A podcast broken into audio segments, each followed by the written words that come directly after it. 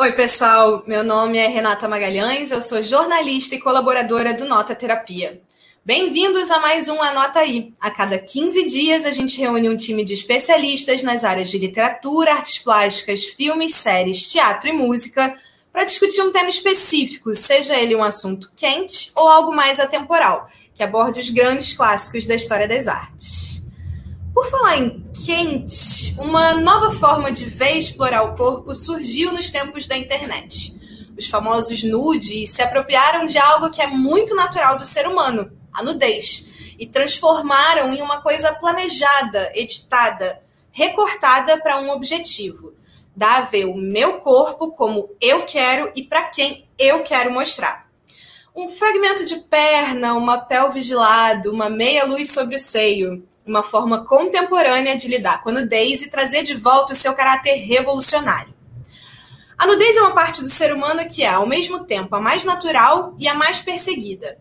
Quase toda a nossa história, pelo menos na cultura ocidental, gira em torno da tentativa de velar a nudez. Por isso, ela acaba se tornando, na arte, uma forma política de enfrentar governos, igrejas, moralismos e dogmas. A nudez, desde sempre, carrega consigo esse caráter revolucionário. Não à toa, muitos ativistas escolhem se despir como forma de protesto. Mas, como tudo dentro da lógica capitalista, a nudez se torna também um mercado que passa a oprimir, objetificar e vender corpos, principalmente os femininos. Nós, mulheres, sabemos o quanto é difícil atender os padrões que nos foram impostos durante tantos anos e também como é um trabalho constante a tentativa de romper com eles. Enquanto a nudez é clássica, o nude é moderno e carrega com ele essa busca de uma quebra de paradigma, uma forma de encontro entre corpos, de flerte, de diversão, especialmente em tempos de isolamento. Hoje o Anota aí vai falar sobre nudez e refletir como ela fez parte da produção artística e cultural. Das estátuas de mármore com pênis à mostra até os nudes modernos cheios de poder, a nudez e a arte têm uma história indissociável. E para falar sobre tudo isso, temos com a gente a Luísa Bertrame, psicóloga, criadora e editora do Nota Terapia. Boa noite. Também Pedro Tinoco, jornalista com mais de três décadas de profissão e uma porção de histórias sobre o universo musical. Hoje, nosso bendito fruto. Vestido. e por fim, a professora de História da Arte, eterna apaixonada por histórias, principalmente daquelas que envolvem um belo de um bastidor, Stephanie Godoy. Oi, gente, mais uma vez, boa noite, muito prazer estar aqui. Quase seminua, mas eu tô vestida. Com o nosso time completo, vamos começar o nosso papo e ao longo do programa você pode mandar perguntas, comentários, nudes. Tô brincando. Ou não? que ao final o nosso editor Luiz Ribeiro vai selecionar algumas para trazer para os nossos convidados. Stephanie, corroborando essa ideia de que a nudez sempre traz consigo algum tipo de discussão ou polêmica, vamos falar sobre a criação de Adão, pintura que Michelangelo fez no teto da Capela Sistina. E todo mundo está despido tirando uma única figura. Qual é ela? Então, quando a gente fala de arte, principalmente essas obras tão clássicas, e no decorrer de imagens famosas que a gente conhece, é inevitável não perceber que a nudez sempre está presente. Incrível. Mas sempre existe um poder masculino. A imagem do homem, ela sempre aparece inteira. Né? Então, não tem problema se você tem um pênis aparecendo. Então, a gente vê em diversas obras clássicas. Imagina você entrar na Academia de Belas Artes é, de Florença e se deparar com uma estátua de quase 5 metros de altura, com pênis totalmente à mostra, né? Justamente já pegando o gancho aí do Michelangelo e falando da escultura de Davi que ele fez. Mas aí tá tudo certo, tá tudo tranquilo. Porque são imagens de um ser não específico, é uma representação. E o Da Vinci, o Michelangelo, quando ele foi obrigado a pintar o teto da Capela Sistina, porque ele foi obrigado, ele não queria assumir essa responsabilidade, porque esse foi o maior projeto que ele acabou se envolvendo, ele demorou quase quatro anos para finalizar. Porque, assim, só para entender, ele pinta o teto, não as laterais, as laterais foram pintadas por outros artistas. E ele pinta a, a, a, as fases bíblicas na ordem cronológica. Então, ele começa pintando. A primeira pintura que ele faz é a criação de Adão, aquela obra clássica dos dedos se encontrando, e assim, só uma curiosidade. O dedo de Deus não foi ele que pintou, porque ela precisou ser restaurada alguns séculos depois. Então, não tem originalidade do Da Vinci, do, do Michelangelo naquela parte. Então, vamos pegar o pensamento dele, né? Um pensamento de uma pessoa altamente católica, devota. Então, Deus criando o mundo, né? Deus está criando o mundo e o homem é a sua imagem e semelhança. E a gente percebe que no nascimento natural dos seres humanos, nós nascemos pelados. Então, naturalmente, quando Deus estava criando Adão, que foi primeira, o primeiro ser humano, então Adão nasceu totalmente despido, né, de qualquer roupagem. Até aí está tudo certo. E na imagem em si, a gente conhece a figura de Adão num plano mais baixo e no outro plano, numa parte mais alta, justamente para mostrar o poder de Deus. Você vê que Deus está ali em volta de alguns anjos, né? Inclusive abraçado com uma figura feminina, que seria Eva, né? A próxima criação. Tá todo mundo pelado. Só que na imagem que a gente conhece, Deus está vestido. E aí que vem a grande sacada da história, porque quem faz a encomenda é o Papa Júlio II, que inclusive tem muita treta com Michelangelo, os dois brigavam muito, né? É, e nessa briga, Deus é, Michelangelo pinta Deus nu, porque se Deus criou o homem à sua imagem e semelhança, e o homem nasceu pelado, nasceu nu, então automaticamente, para que, que Deus precisa de roupa? Deus não precisa de roupa. Então ele faz Deus nu. Quando o Papa chega e olha aquela imagem, ele entra em colapso. Ele fala: não, não, não, né? Não. É bem mais ou menos aquela história. Deus não precisa de um pinto. Então a gente precisa cobrir isso.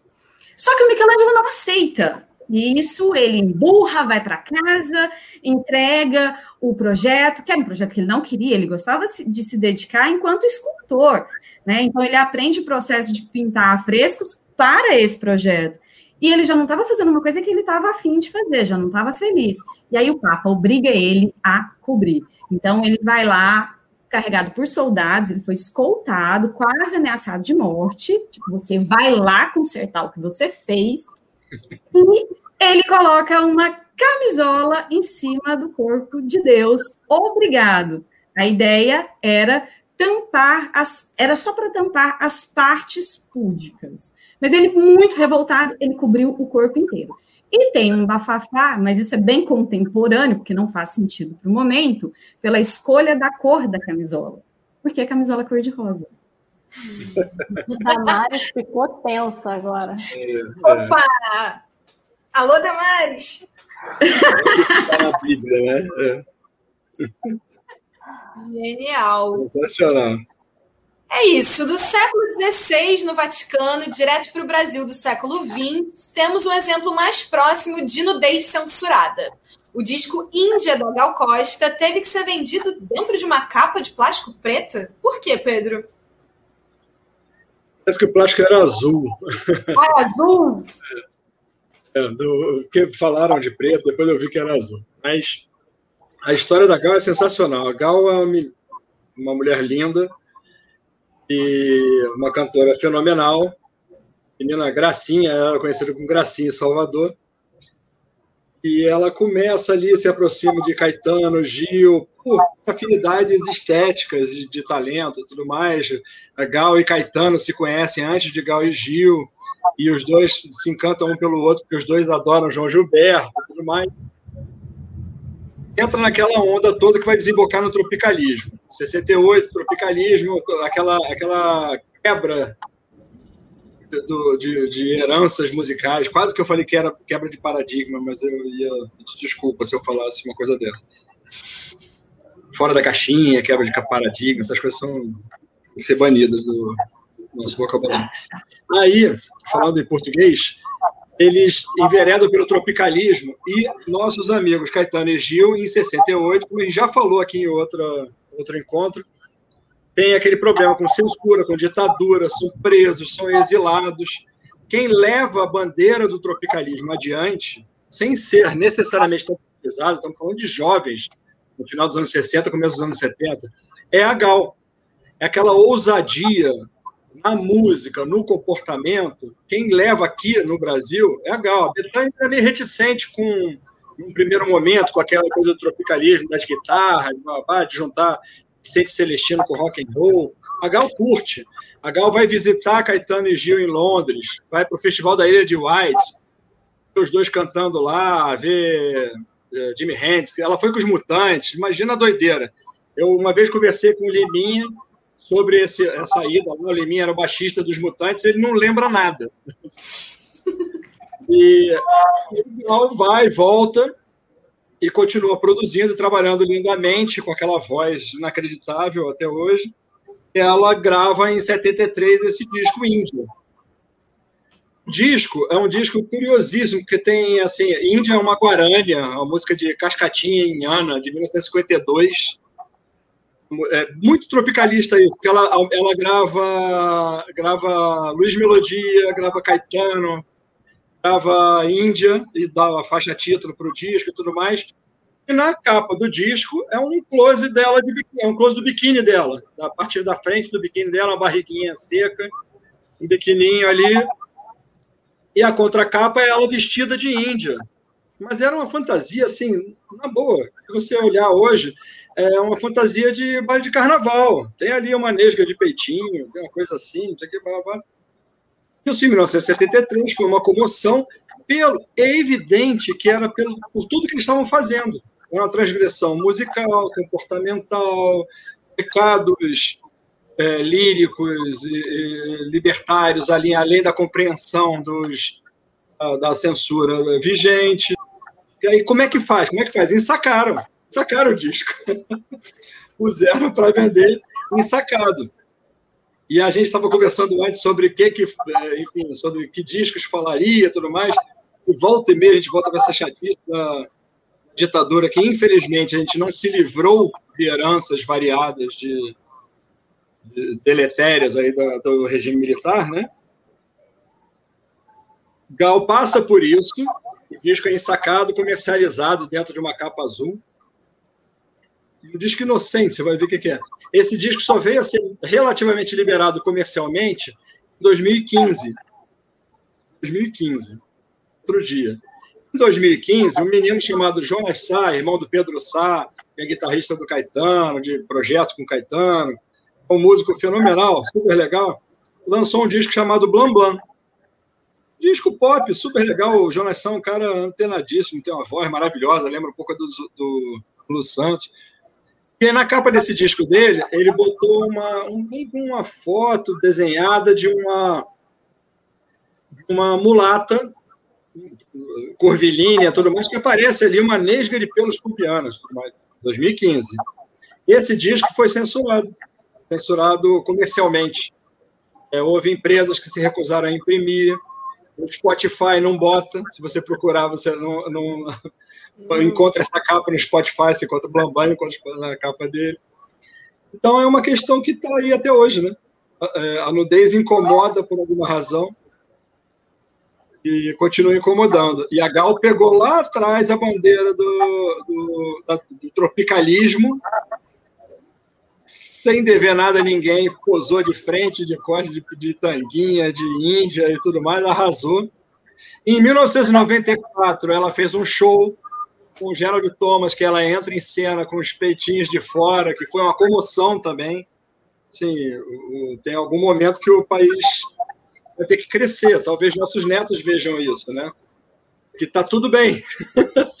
Tinha, todo mundo tem, né? Inclusive, né? São corpos, apenas corpos. É isso. Basicamente, várias versões da camisola, né? Desde o Michelangelo, vamos criando outras camisolas. Até nervoso lá no Papa, né? Eu nervoso lá no Papa, na Capela Sistina. E estamos aí nessa, nesse nervoso até hoje, gente. Relaxa. da música para a literatura, vamos agora pensar em um caráter mais erótico, sexualizado da nudez. Mesmo quando não, ela não é vista, mas imaginada. Como na obra da Anaïs Nin. Não é que ela também não tenha recebido críticas, né, Luísa? Mas o importante aqui é a construção dessa identidade como uma mulher livre. Isso, e acho que tem tudo a ver com essa passagem que a gente está fazendo aí de censuras para uma tentativa de criar uh, de maneira muito livre a respeito da sexualidade, né? Anaïs Nin foi uma escritora francesa, ela nasceu em 1903, ou seja, lá no começo, sim, sim, do século XX. É, ela escreveu contos, ensaios, ficções, e ela ficou muito famosa pela publicação dos diários dela, que foram publicados em 17 volumes, cobrem um período de 60 anos, nada mais, nada menos que 60 anos de diários, e que tem aí, sei lá, 250 mil páginas. É uma quantidade insana de páginas, porque é a vida inteira dela é, registrada nesses diários, né? É, e foi a publicação do primeiro volume do diário dela que foi incentivada pelo Henry Miller, o escritor americano, de quem ela foi amante, é, e que foi quem primeiro viu assim uma potencialidade na escrita desses relatos íntimos dela, que tinham muitos relatos também das experiências sexuais dela. É, e aí a minha ideia é falar hoje de um livro que é esse daqui, eu vou mostrar por favor, Instagram, YouTube, Facebook, não censurem essa imagem. É a capa desse livro, que é A Fugitiva, que na verdade é um livro de três contos. Então, você tem dois contos bem curtinhos, é, um sobre um homem exibicionista que conhece uma mulher também exibicionista, depois de ter sido rechaçado por várias mulheres para quem ele aleatoriamente mostrava seus membros. É, e um outro sobre uma jovem que foge de casa e começa ali um triângulo amoroso. Mas o primeiro conto desse livro, que se chama O Basco e Biju, que é o conto mais longo do livro, ele tem várias coisas super interessantes. Ele fala sobre um artista que vai até um prostíbulo, e aí ele é recebido no prostíbulo por, pela cafetina, dona do lugar, chamada Mamã. É, e aí já começa toda uma descrição assim detalhada de como é o físico do cliente, a partir do olhar da, da cafetina que o recebe, e que é conhecida como alguém que olha as pessoas da cintura para baixo. Então ela vai já imaginando a nudez dele, mesmo antes dele estar tá, dele tá despido. E aí, com esse olhar de quem está acostumada a já identificar os desejos dos clientes que aparecem, ela resolve que então uma das meninas que trabalha para ela é tipo a pessoa ideal para passar a noite com ele. E aí ele começa a gostar dessa menina e volta para consumir o serviço dela de novo e vê ela num dia com outras três pessoas num quarto onde todo mundo está fazendo sexo e é uma, meio que uma orgia assim. E aí nessa orgia ele vê uma outra prostituta que é a Biju e ele resolve, por que não, entrar nessa orgia. tava passando, tava lá olhando, todo mundo pelado. E aí ele resolve entrar nessa orgia e depois disso ele tira a Biju do prostíbulo e leva ela para casa. Resolve que vai levar ela para casa. E aí eles começam a ter uma relação super complexa, assim, com muita tensão é, sexual, com com muitos jogos, assim, é uma coisa meio confusa, complicada. Ele exibe ela para outros homens, e aí ela começa a se sentir infeliz e começa a ter outras relações. E tudo isso com uma descrição muito, muito uh, explícita da não só da nudez, mas de toda a relação sexual que vai acontecendo nessas relações, né? É, mas essa escrita erótica da Anaïs Nin, ela na verdade, ela tudo que ela escreve tem a ver com a sensualidade, tudo tem uma aura de sensualidade, mesmo quando a gente não está falando especificamente da nudez, né? Todos os encontros entre as pessoas, a cidade, tudo é descrito pra, por ela de uma maneira muito sensual. E a descrição da nudez para ela é muito importante, porque é o que vai construindo toda a linha narrativa da história. Então não é uma nudez que é um pano de fundo apelativo ou uma escolha de mau gosto, assim, para capturar você pela, pela putaria. Não é essa a questão. A nudez deixa ver uh, toda a história dos personagens. Então, você conhece o corpo do personagem para conhecer a história do personagem, o que, que o personagem gosta, o que ela quer, o que, que ela deseja, qual é a sua trajetória de vida. Né? Então, é uma, é uma nudez que tem a ver com uma política, com uma ética de vida. Né? Isso é muito interessante, tem uma sensibilidade muito particular na escrita dela. E aí, o erotismo na linguagem do texto dela também tem a ver com experimentação. Ela pensa o sexo e a sexualidade e a nudez e todas as relações do corpo como experimentações. E a escrita dela também é uma escrita de experimentação, de como que é possível narrar essa nudez, de como que é possível narrar uma relação, uma relação sexual. E aí, é claro, né, pelas descrições uh, muito explícitas das práticas sexuais, das genitálias das pessoas, pelo despudor dela ao falar dessas práticas que são ou não ortodoxas, ou marginalizadas, ou que são práticas de grupos marginalizados, como é o caso das prostitutas, é lógico que ela recebeu muita crítica, né? Além do fato de que as personagens femininas dela, assim como ela própria, são sempre muito livres na experimentação sexual e não tem pudor.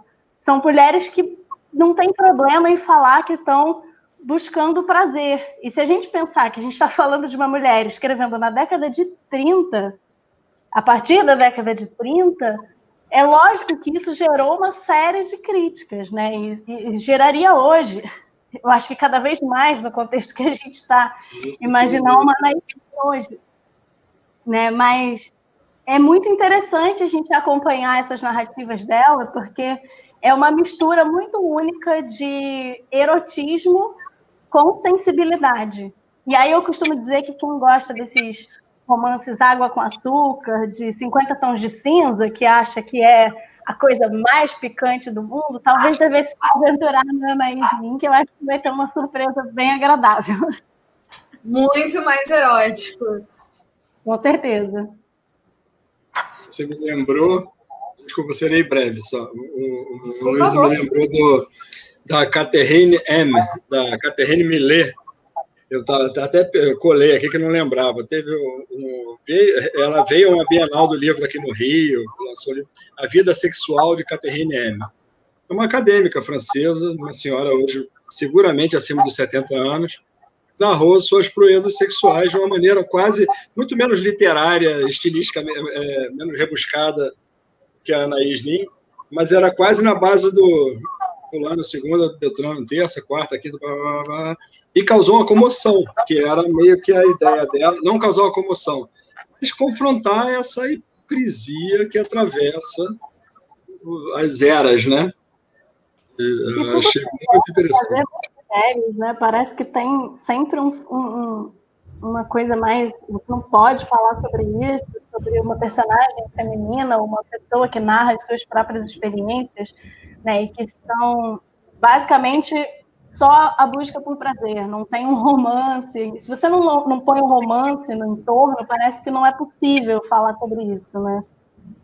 Pedro, você me lembrou agora a Casa dos Budas Ditosos, né? Que Fernanda Torres fez, fez maravilhosamente bem, mas retratando lá uma senhorinha contando suas peripécias. O livro e a peça são maravilhosos, são maravilhosos assisti a, eu li o livro e assisti a peça, o livro do João Baldo Ribeiro. E, e na peça diz muito sobre nossa sociedade. Na sessão que eu assisti, é, as pessoas gargalhavam quando ela falava lá as descrições de putaria, de proezas sexuais e tudo mais. Na verdade, é uma história sobre liberdade. Como a Anaís Nin sempre falou, como essa Catarina Millet é, imagino que tenha é, se aventurado a dizer, como como Michelangelo lá ao pintar Deus peladão tudo mais, é sobre ousadia, sobre liberdade. Não é sobre sacanagem, minha gente. Sacanagem, cada um cuida da sua, entendeu? Exatamente. E liberdade, sexualidade, principalmente amor, foi também o que pautou o controverso casal John Lennon e Yoko Ono, que apareceram como vieram ao mundo numa imagem icônica que estampou o álbum Unfinished Music Number One, Começa ali uma tendência na música pop, é isso, Pedro? Olha, o, o álbum é de, foi lançado no finalzinho de 68, chama-se Unfinished Music Number One, Two Virgins, Dois Virgens. É uma, é, é, é, já é uma alusão àquela a, a Adão e Eva, né? Uma coisa bíblica, assim, uma coisa ao princípio da era. Eles estavam se conhecendo, eles casariam um ano depois, o disco é do final de 68 e John Yoko, Cynthia Lennon estava em algum lugar, a história é confusa, assim, não vou entrar nesses detalhes, entendeu? E, e eles gravam esse disco numa noite, virada de noite no estúdio, E o disco é repleto de risadinhas da Yoko, aquela, aquela agudinha dela, ah, umas musiquinhas, uma conversa fiada. Eu falei antes da gente entrar no ar, o disco é chato, chato. É uma obra artística, musical, sei lá, né? É, conceitualmente interessantíssimo, mas não é você vai ouvir no rádio indo para o trabalho e voltando. E, e passarinho em brancas nuvens, eles estavam felicíssimos, né? Legal, nada contra, absolutamente. E aí inventaram de fazer essa capa. John Yoko peladões na frente, John Yoko peladões de costas, bundinhas na contracapa. Isso foi, isso em 68, aí a Mai, uh, aquele puritanismo britânico, volta e meia morre um deputado estrangulado né, em sessões eróticas, né, mas isso é outra história também. Aquilo foi, foi causou uma comoção geral. Aí a Mai se recusou, a gravadora, uh, a Major, se recusou a, a, lançar o disco, ele foi lançado por selos menores na Inglaterra, nos Estados Unidos, passou meio em brancas nuvens, mas inspirou gerações. Inspirou gerações. Pela ousadia, mais uma vez estamos falando disso, tratar do tema que, que passa pelas cabeças, corações e outras partes de todo mundo. Eles, logo depois, a gente está falando disso também, acho que de 75, né? O Joia. Tem um disco do Caetano, Joia, de 1975, que é ele, Patroa e o filho, que acho que é o Moreno. Sim. É? Peladíssimos, uma capa linda, meio desenhada. E, e, e, esse disco foi censurado, ganhou uma versão. Tem assim, o, o, original é Caetano, a mulher e o filhote, como vieram ao mundo. Muito bonito, muito bonito mesmo. E tem os passarinhos no céu. A capa que, que foi comercializada só, é toda branca com os passarinhos no céu. Passarinho do Caetano eles vetaram, assim, não sei porquê. Ai, Deus. É um problema que atravessa gerações, né? E o, é, é, o mais engraçado dessa história do. Depois pesquisando, para não passar vergonha aqui na frente de vocês, eu vi que o, essas fotos do John, do, do, Lennon e da Yoko, em 2012 foram encontradas num sótão, colando aqui. Duas fotos em preto e branco de Lennon e Yoko posando nus foram vendidas nesta quinta-feira, em 2012, em um leilão em Dorchester, tudo da Inglaterra, por 860 libras. Dava, na época os 2.500 reais. Agora no dólar do Jair deve estar valorizado. Né? Mas é assim, passou, né? Passou a história, passou a história.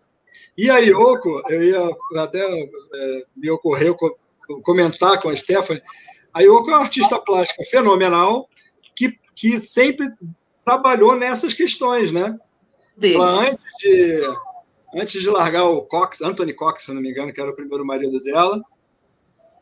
Antes, assim, cinco minutos antes né, de largar e conhecer o Lennon, é, ela, ela nos Estados Unidos ela faz uma, uma performance que até hoje é, muito, é, é meio que fundadora da arte feminista, que ela fica paradona. A Stephanie, não sei se me ajuda aí essa história, que ela, né, que ela que tem a ver com isso, com a questão do corpo feminino, com nudez, o que não pode. Você lembra dessa história? Lembra? Lembro, lembro. A Yoko é uma figura extremamente importante para o cenário artístico, muito criticado por alguns pontos, mas ela, é, é, é ela quebrou muita barreira. Ela quebrou muita barreira. Então, assim, quando ela. Tra... Até mesmo essa entrada dela, desse relacionamento dela com o John Lennon, como ela foi rechaçada, Quantas vezes a gente já não escutou que ela foi a culpada pela separação dos Beatles e tudo? E aí a gente pega aquela coisa, é a figura da mulher que entra como culpada. Então, quem traz essa relação, é, é, essa coisa da libertação para o John Lennon é ela. Então, quando ela faz essa exposição, ela como artista contemporânea, e ela faz essa mostra do corpo nu feminino, mostra, é justamente isso que ela está falando. Olha, é meu corpo, meu corpo que eu mostro que eu decidi mostrar. Então, ela quebra muito paradigma, até a coisa da perfeição do corpo, porque ela não entra dentro dos padrões desse corpo perfeito, pornográfico, sensual, que foi estabelecido principalmente depois do século XX. Então, aquelas formas curvilíneas que ela tem não entra dentro dos padrões, mas ela meio que se mostra o corpo dela dizendo assim: olha, caguei para você. é esse o corpo que eu tenho.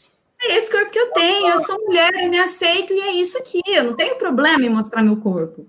E ela é, ela, é, ela, ela é uma figura muito importante dentro do cenário de produção artística feminino, dentro do, do engajamento feminista, e eu sou muito fã dela. Antes de entrar, vou parar de atrapalhar, mas antes de entrar, de chegar em Londres e conhecer Leno e tal, história mais pop aí, ela faz nos Estados Unidos uma, uma performance, que ela fica paradona vestida, que o, a, a, os visitantes da performance, da exposição, como chama, uma tesoura que podem cortar pedaços da roupa dela, o que alude à nudez, né? Você faz como? Cada um eh, mexe com isso como, né? É isso, e dando aí uma contextualizada para a posteridade, vai que alguém daqui a anos está vendo esse programa, estamos gravando na semana em que se completam 40 anos da morte do John Lennon. Bom, e quem disse que a nudez também não pode ter a sua dose de humor? Vai dizer que você nunca teve aquele sonho meio desesperador de que você está numa situação social completamente sem roupa e bate aquele desespero. Vamos falar agora de uma crônica do livro O Homem Nu, do Fernando Sabino, sobre um homem que fica preso de lado de fora da sua casa, pelado. Luísa. É isso. O Homem Nu é um livro do Fernando Sabino, que é um escritor mineiro conhecido por vários de seus livros. Acho que O Menino no Espelho talvez seja um dos mais famosos, inclusive virou um filme que estreou na Netflix. Fica aí a dica, fora do momento, anota aí. É, e nesse livro, O Homem Nu, que conta, é, junta 40 contos que abordam vários temas do cotidiano, tem um conto que é uh, que tem o mesmo nome do livro e que conta exatamente isso, a história desse homem que se vê ali preso do lado de fora de casa. Então, vou assim fazer um, um, um resumão desse conto que eu acho que vale a pena e que tem tudo a ver com isso que a gente está falando e com essa ideia de pensar a nudez também com, com uma leveza que eu acho que, que é necessária. Então, esse homem, ele está em casa com a mulher e ele conta para a mulher dele que ele esqueceu de sacar no banco o dinheiro para pagar por um serviço de televisão que ele tinha comprado. Então, ele diz para a mulher assim: Olha, o homem vai bater aqui na porta hoje para me cobrar. Como eu não tenho dinheiro, a gente vai ficar aqui quietinho, ficar em silêncio, fingir que ninguém está em casa para ele ir embora e voltar outro dia, que aí eu vou ter o dinheiro para poder pagar. E aí, beleza, né? O tempo vai passando, eles estão ali, os dois em casa, e ele resolve então que ele vai tomar banho, tira a roupa e vai tomar banho. Só que quando ele vai entra no banheiro, vai entrar no banheiro, ele vê que a mulher dele já foi tomar banho antes e está com o chuveiro ligado já. E ele já tirou a roupa, mas enfim, ele fala: Bom, Enquanto espero, vou aqui abrir a porta rapidinho para pegar o saquinho de pão que eu sei que o padeiro deixou aqui do lado de fora. É um minutinho só, vou pôr o pé para fora, pegar e entrar, ninguém vai ver. E aí ele sai para pegar o saquinho de pão, mas de repente bate um vento que fecha a porta e ele fica do lado de fora. Um clássico. Nisso, aconteceu então. Nisso que ele tá do lado de fora, ele começa a bater na porta e grita para a mulher abrir. E a mulher, lembrando do combinado, ouve que estão batendo na porta, desliga o chuveiro e fica lá quietinha, não se mexe, se fazendo de morta dentro de casa, achando que é o homem que foi cobrar. E nada dela abrir. Ele bate, bate, bate, bate e ela não abre. Aí, de repente, como não podia ser diferente, ele ouve passos na escada e começa a entrar em pânico. E aí ele sai correndo em direção ao elevador e entra no elevador. Só que no que ele entra no elevador, ele percebe que ele fez uma coisa muito idiota, né? Porque alguém vai chamar o elevador e ele tá dentro do elevador. Então ele consegue lá apertar o botão de emergência para sair do elevador, sem que ninguém veja que ele tá ali pelado. A coisa vai virando meio que um labirinto kafkiano em que todas as coisas são muito confusas e aterrorizantes. E, enfim, ele consegue mais uma vez se livrar, saiu de dentro do elevador e volta a bater na porta grita para a mulher, pelo amor de Deus, abre a porta, abre a porta, e a mulher lá, nenhum pio, ela está seguindo certinho que eles combinaram, que ela não ia responder a porta. E no tanto que ele grita, é lógico que a vizinha do lado ouve alguém gritando, abre a porta para ver o que está acontecendo e dá de cara com ele pelado, que inutilmente tenta usar o saquinho de pão para proteger as suas partes. E não tem o que ele explicar, né? Ele tá ali pelado com o saco de pão na mão e a mulher começa a gritar: socorro, homem pelado! E sai correndo para dentro de casa para ligar para a polícia. E aí aquilo vira uma algazarra, todos os outros vizinhos começam a abrir a porta, e aí fica, ai, um tarado, ai, meu Deus, que horror, um homem pelado. E ele, louco, louco, tipo, não, não tem o que ele falar, não adianta, ele estava em silêncio, parecendo um maluco. E aí, nesse barulho toda a mulher resolve abrir a porta para ver o que está acontecendo, porque certamente alguma coisa estava acontecendo. E no que ela abre a porta, ele sai voado para dentro de casa, como se não houvesse amanhã, cata a primeira roupa só para parar de ficar pelado, porque ele não aguenta mais aquela situação. E, enfim, as coisas se acalmam. Ele entra dentro de casa, fica lá tentando fingir que nada aconteceu. Mas aí, de repente, alguém bate na porta e ele fala: Bom, deve ser a polícia, né? Porque a mulher do lado ligou para a polícia e ele já vai tentar se explicar do que, que aconteceu para não ser preso em flagrante ali por atentado ao pudor. E aí, no que ele abre a porta, logicamente não é a polícia, é o tal do homem que foi cobrar ele na televisão. Então, assim. Tudo em vão. Tudo em vão. Tudo em vão, exatamente. Eu gosto muito dessa história, porque eu acho que quem não passou por uma situação dessa tão constrangedora, pelo menos, no mínimo, já pensou no pânico que seria você se ver numa situação que você está pelado na frente dos outros e não tem mais nada que você possa fazer. Ah, eu vou contar tem... um. Pedro tem aqui um relato de depoimento pessoal, por favor. não. É, esse é um programa sério, vou falar primeiro que muito esse, esse conto é tão magistral que inspirou dois filmes, né? O filme com Carvana, o filme com Cláudio Marzo. E é uma história que se desdobra, ele vai parar na rua, anda, é, é sensacional. E é, é, delicioso, né? Você vê, você acompanha. O que mais vai acontecer com esse cara? Não sei o que. É, é universal, maravilhoso. A minha história, vou, vou ser breve. Uma vez eu estava com meus filhos pequenos visitando, minhas filhas pequenas visitando o navio Museu Bauru, um navio da Marinha que passou algum vexame em alguma guerra mundial, não sei o que, estava lá ancorado ali no Espaço Cultural da Marinha e na fila para visitar, é um navio bonitinho até que está lá até hoje. E eu tive vontade de ir ao banheiro, eu precisava ir ao banheiro.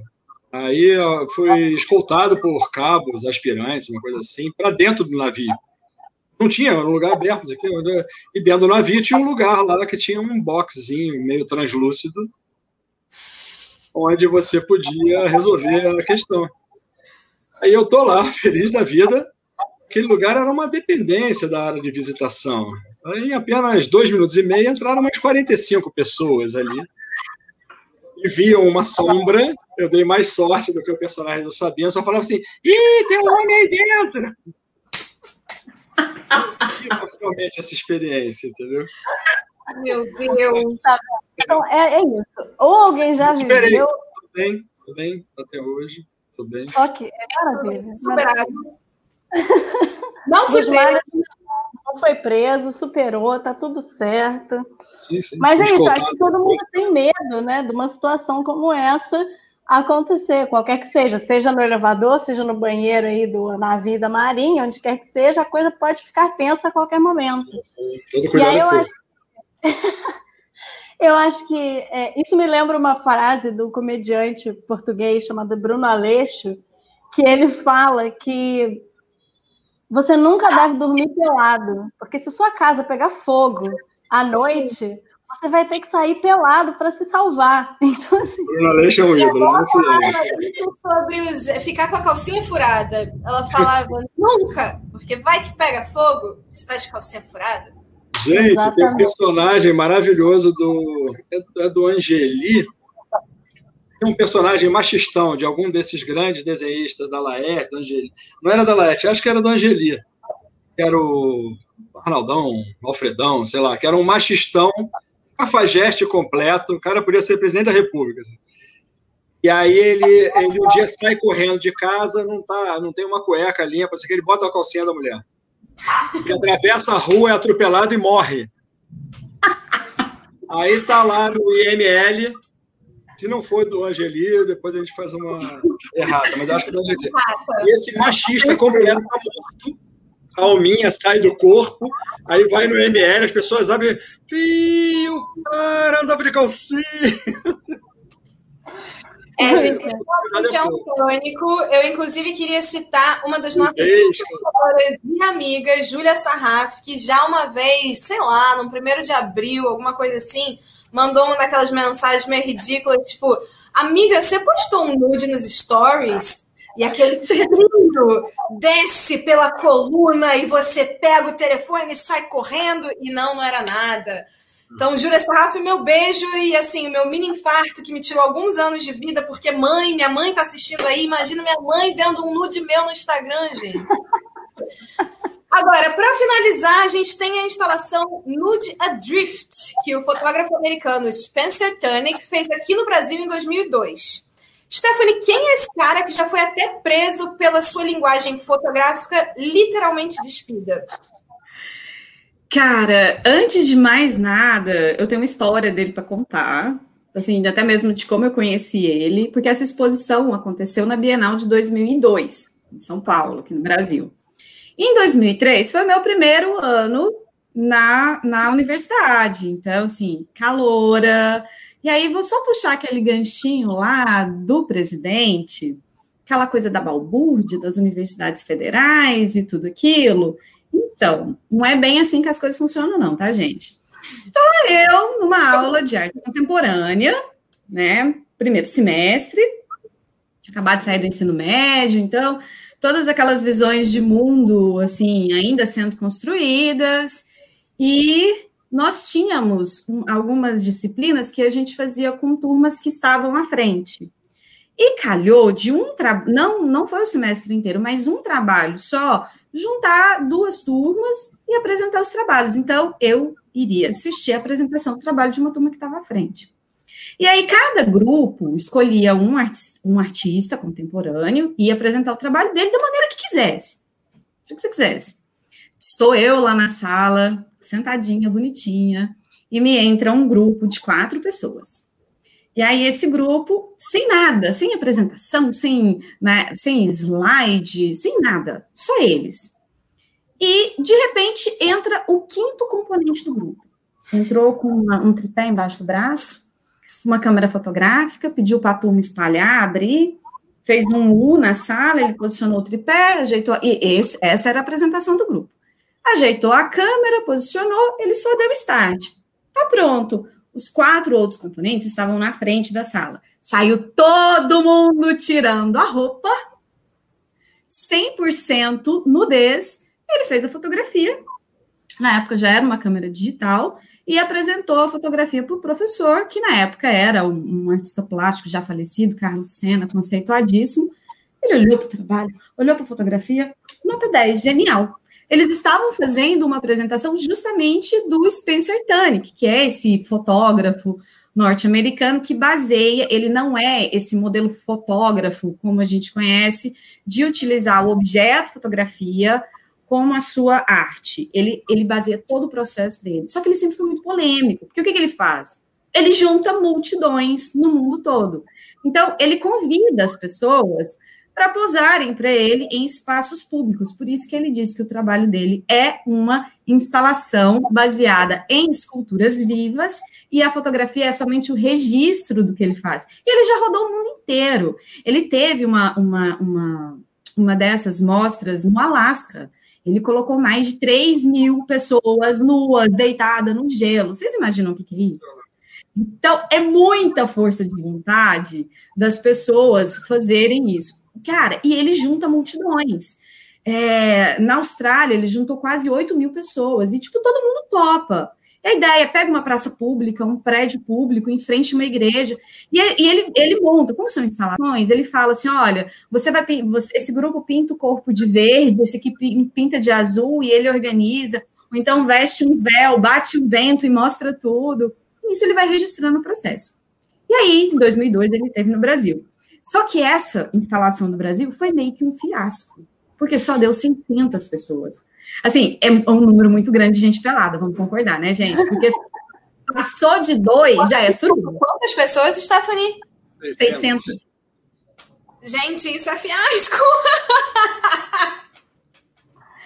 É fiasco, é, é fiasco. E ele deu uma entrevista e ele ficou muito chocado, porque ele faz um processo de entrevistar as pessoas. Então, por exemplo, você, a ideia é os corpos que ocupam espaços. Então, esses corpos que ocupam espaços, ele trabalha com a ideia de volume, como isso pode criar uma paisagem visual. Então, nós, enquanto natureza, nós somos pertencentes à natureza. Isso que a gente usa é, não é matéria da natureza. Então, isso que é manipulação. E não faz parte da natureza. Então, a ideia dele é justamente, então, nós fazemos parte desse componente que ele quer fazer o registro. E aí ele foi entrevistando as pessoas, o que, que ele mais percebeu? Quantidade de mulheres aqui no Brasil foi ínfimo. As mulheres não topavam fazer. Ele foi tentar entender por quê.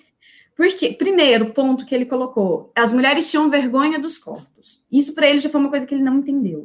Por que as mulheres têm vergonha dos seus corpos? Porque não faziam parte dos padrões. E a gente sabe que aqui no Brasil essa coisa da imagem pornográfica, ela é muito importante, né? Então, existe um padrão corporal, existe até um, até um padrão de depilação que isso muda a cada, a cada geração, a cada 10 anos, né? Então a gente viveu aquela geração do bigodinho de 2002, né?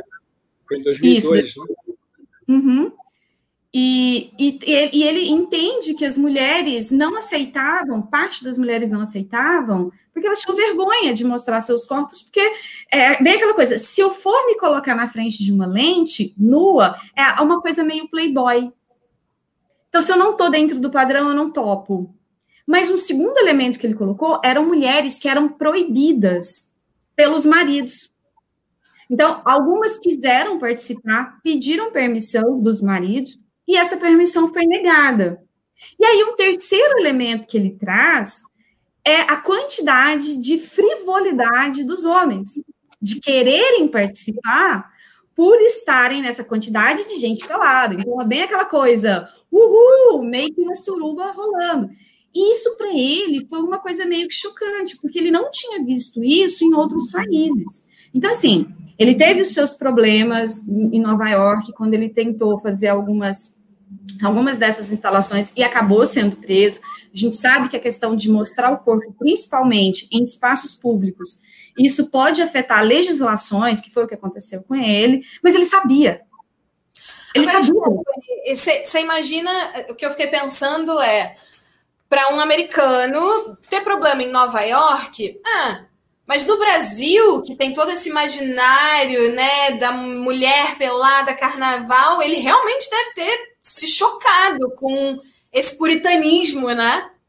Sim, e aí e, o, o que mais interessante é porque no Brasil ele não teve nenhum problema legal, por mais que ele estava fazendo toda essa exposição corporal, por que, que ele não teve problema legal? Por conta do espaço que ele estava ocupando. Porque aquele espaço que ele estava ocupando era um espaço legítimo para fazer aquilo, que era na Bienal, ele fez na rampa de entrada.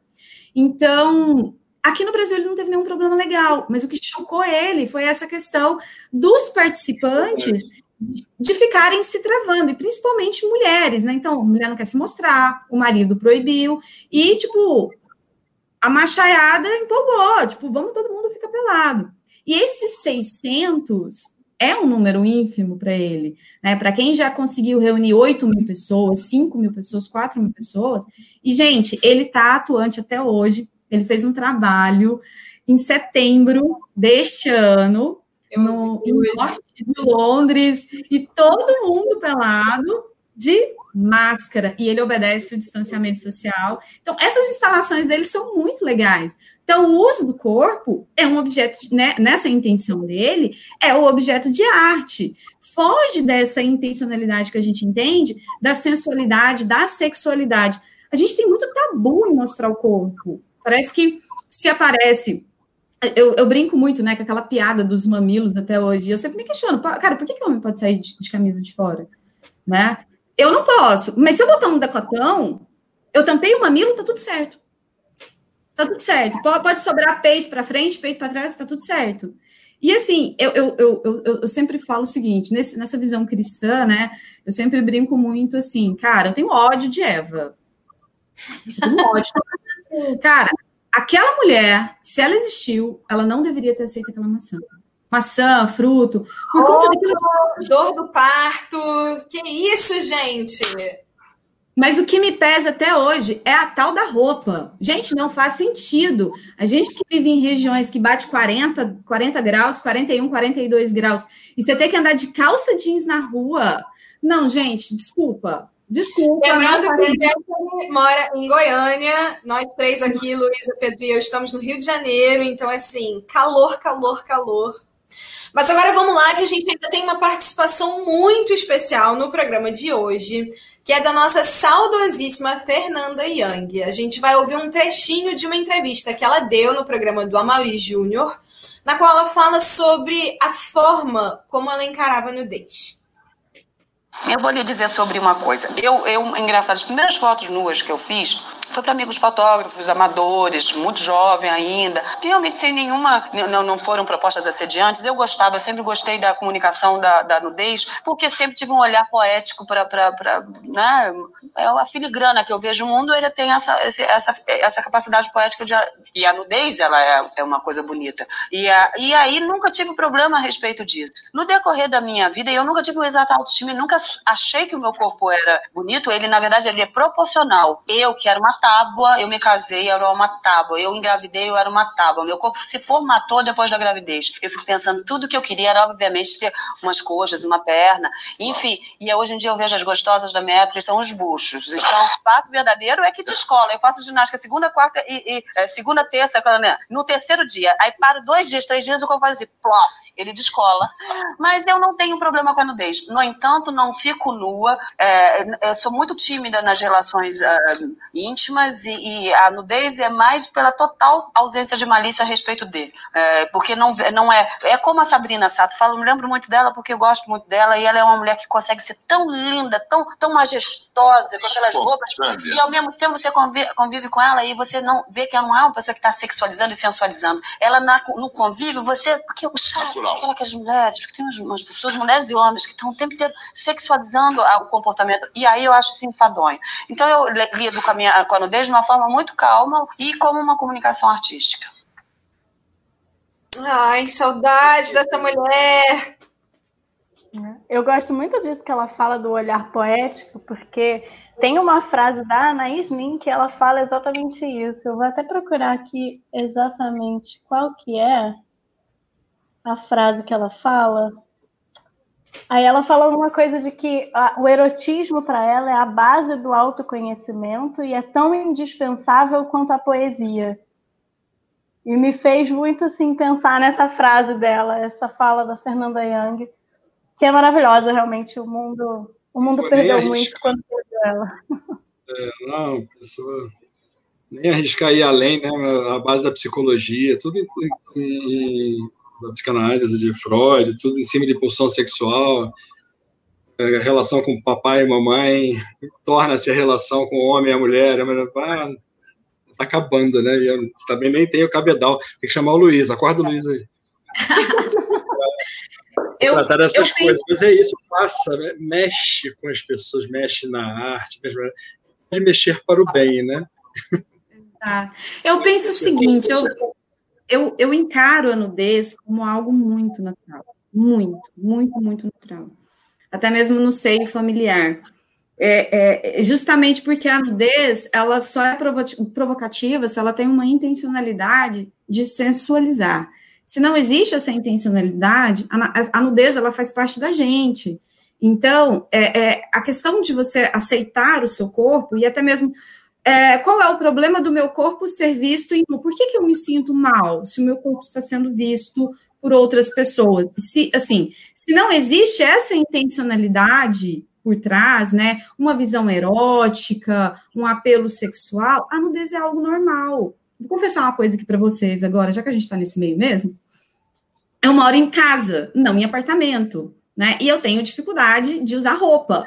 E um belo dia, estou eu, né? A porta da casa estava aberta, eu não percebi. Então, estava assim, com partes íntimas cobertas, não era uma nudez completa. Então, pela cara. no serviço da TV, mentira. Não, sobrado de frente. E aí eu passei, e aí o meu marido falou assim: você percebeu que você está seminua e o cara tá na, na, na na varanda do sobrado? Falei, sim. Ele falou, você está se preocupado? Falei, cara, ele viu um peitinho e uma bunda. Isso não é nenhuma novidade para ele. Eu tenho certeza que ele já viu várias. Qual é o problema dele ver isso? Não vai ver todos os dias, mas qual é o problema dele ver? Então, tipo, não é uma situação que eu fiquei constrangida. Viu? Viu? Foi um acidente? Foi, foi proposital. Mas a gente tem muito problema com essa ideia de nudez, assim, da gente se despir. Enfim, existem vários fatores, mas a gente precisa, nós, enquanto humanidade, a gente precisa muito trabalhar com essa ideia do, do nosso corpo e como o nosso corpo é visto. Então, assim, não é porque a gente está nu que a gente é um objeto sexual. Às vezes eu estou nu, tô nu porque eu estou com calor. E qual é o problema nisso? Vou trazer aqui uma perguntinha da audiência, porque a gente já está chegando ao final. O Arthur Daher pergunta: o que, que vocês acham do Nelson Rodrigues e como ele lida com este assunto? Não tem que ser castigado, né? Vai lá, Pedro. Ele é um, o Nelson foi um genial provocador, né? E, e é isso, eu lembrei do Toda nudez será, será castigada. Ele, ele retratou até essa, essa cena prosaica que a Stephanie acabou de descrever, dela tá de calcinha, sutiã, andando pela casa, e se o vizinho viu ou não viu. Isso, né, o Nelson desnuda, a gente está falando sobre nudes, ele literariamente ele desnuda é, é, todas essas interdições. É, ele pode parecer o maior dos conceituosos, dos reaças, na verdade, ele está jogando na cara uh, da gente, leitor, todos esses preconceitos, entendeu? Quando ele fala de se fulano é uma putinha, se a, a cultura do, da família suburbana, mais conservadora, é, da menina que é uma jovem normalista e que, na verdade, faz outras coisas na vida quando não está na escola, tudo mais. Enfim, a temática do Nelson provocadora e, e nesse sentido é, é, é não subversiva, sacana mesmo, está me faltando a palavra melhor do que sacana. Mas ele provoca, provoca o tempo inteiro, leva a gente a pensar nisso, assim, assim gente, que diabos estamos, que diabos estamos tão preocupados, entendeu? É a condição humana. Falou de Freud, de psicanálise, de objeto de arte, de literatura, de música, de artes plásticas. Ainda bem, né, que a gente pensa nisso, né? estamos vivos. Estamos vivos e agora é hora de pegar o seu bloquinho, caneta, tablet, máquina de escrever ou o que for, porque chegou o momento, anota aí. Nosso time vai dar a indicação da semana. Luísa, o que você recomenda hoje por quê? Bom, vou recomendar no clima de 10 de dezembro, que é esse ano o centenário da Clarice Lispector. Então, é, a editora Rocco está lançando, e eu não estou recebendo nada, isso não é uma promoção, não é uma propaganda, nem nada, mas a editora Rocco lançou esse ano uma coleção comemorativa com vários títulos da Clarice, dos mais famosos, como GH, até os menos conhecidos, como Lustre ou A Cidade Sitiada, é, com edições lindíssimas, um trabalho gráfico assim que você tem vontade de chorar quando você vê. E a minha dica, então, de hoje é se debruçar em alguma obra da Clarice, de preferência dar uma olhadinha nessas da Rocco, que estão maravilhosas para quem ama Clarice como eu. Pedro, sua vez. Olha, foi, foi gentilmente né, gestionado a tratar de Clarice, o que é maravilhoso. E, e pensando no tema de hoje, né, lembrei de um. Tem, tem uma coletânea chamada Toda a Crônica, eu acho que é de 2019, do Pedro Carpe Vasques. Eu acho que é da Rocco também. Rocco, patrocina a gente. E, e, tem uma coletânea fenomenal que é, que é que são é, é, o texto para a imprensa que a Clarice fez entre 67 67 e 73 no Jornal do Brasil. Então, assim, essa tremenda escritora, inescrutável até hoje, né? É, que é fonte de, de coisas que ela não disse na internet, né? Sim. É, fonte inesgotável de coisas que ela não disse na internet. É, essa, essa criatura trabalhava, que nem nós todos, ali no final dos anos 60, começo dos anos 70, escrevendo todo dia no Jornal do Brasil. E essa obra toda crônica, esse livro um outro título que nos anos 80 foi lançado, Pedro Carpe Vasques fez uma reedição com mais, já eram 400 e porrada crônicas, e, e, depois ele botou mais 120, se eu não me engano, ou seja, quase 600 crônicas de Clarice no dia a dia. Aquela tarefa de, escrever, acordar, o que, que eu vou escrever para o jornal de amanhã. E aí, eu vou, vou roubar aqui um, uma citação super legal do Eucanaã, do poeta Eucanaã Ferraz, ele fala sobre essa obra, o da crônica da Clarice, que ele identifica nela uma espécie de nudez, estamos falando ali, sobrevinha irrefreável nos textos que demandavam periodicidade. Aquela obrigação, uma coisa é você fazer a obra da sua vida, fazer a Paixão Segundo GH, sei lá, você, você elaborar um romance, você ter um fôlego, você parar para pensar, vai dormir, acorda, vai, deixa na gaveta, desiste, vai para a Bahia, volta. Sei lá como é que ela fazia. Para o Recife, né? Para Recife. Outra coisa, o dia seguinte você tem que escrever. O que, que acontece? Não tem jeito, ela se entrega. E aí ele falava disso, que é uma espécie de nudez da Clarice através das crônicas dela. E ele cita uma crônica, que ele não diz o nome, ele fala de uma coluna, em que ela diz assim, é isso é citando ela. Nesta coluna, estou de algum modo me dando a conhecer. Perco minha, perco minha intimidade secreta, mas que fazer? É que escrevo ao correr da máquina, da máquina de escrever, né? E quando vejo, revelei certa parte minha. É um striptease literário, né? É um Isso é nude. é Clarice escrevendo. É um nude. É um nude literário. Magistral. Ou seja, isso não incomoda ninguém, é uma provocação, é legal, faz pensar, ativa a corrente sanguínea ali, mexe com. é, é assim, né, gente? Vamos em frente. E a última dica, desculpa se me alongo, mas é só que o livro é caro pra caramba, mas está aí. E temos no portal da Crônica Brasileira, que eu acho que é um. Enfim, tem um site super legal, crônicabrasileira.org.br. Tem algumas dessas crônicas dela. Ah, não também tem, também tem o Homem Nu, que eu mencionei, do Sabino, também, também tem no portal. É, Muito bom. bom então, já que o tema é nudes, nudez, nudes, nos revelarmos, né? É muito comum, principalmente para as gerações mais novas, receber fotos de partes íntimas. Então, que não foram dica... pedidas, que não foram que pedidas. Foram... Exatamente. A dica que eu trago hoje é uma entrevista de uma artista chamada Whitney Bell. Em 2016, ela montou uma exposição chamada Dos Pintos que eu recebi e não pedi. Ela foi trollada pelos amigos, foi colocada numa comunidade, o contato dela foi colocado numa comunidade e ela acabou recebendo um monte de fotos de pinto, literalmente. E assim, na entrevista ela usa esse termo, tá? E ela foi recebendo isso nessa trollagem dos amigos, e ela foi olhando e falou assim: nossa, esse é bonito, hum, gostei desse. E ela foi atrás de outras mulheres mulheres comuns, e foi questionando isso. Você já recebeu um pinto eh, que você não pediu? E aí ela foi pedindo essa coletânea. Essa exposição que ela faz, ela monta, ela faz a réplica da casa, da sala da casa dela, com os mesmos móveis, tapetes, texturas, só que as paredes são molduras clássicas com fotos de pinto. E o bacana dessa dica é a entrevista que ela dá e como ela conta como que isso aconteceu. Então, uma coisa que é comum entre nós, né? Talvez a gente não recebeu, mas assim, nós estamos dispostos a um dia receber. Quem tem um celular na mão né? Quem sabe futuramente a gente não recebe um pinto que a gente não pediu. Só que ela usa isso como gancho. Vale muito a pena ler essa entrevista dela, porque é muito a realidade que a gente vive e ela transformou isso em arte. E, gente, vamos deixar aqui um recado. Quando é solicitado, é maravilhoso. Quando não, pensa duas vezes antes de mandar um nude para alguém.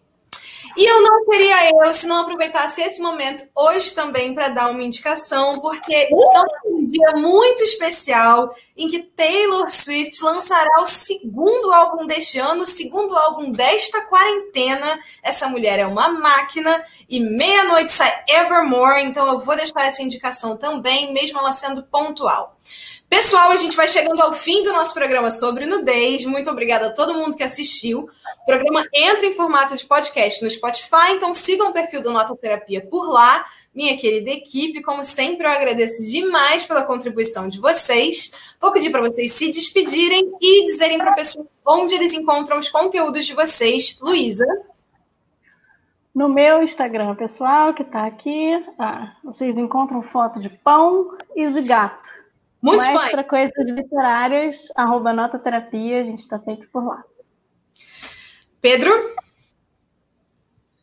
Ó, como é que faz assim? Não sei fazer. Eu vou te dedinho.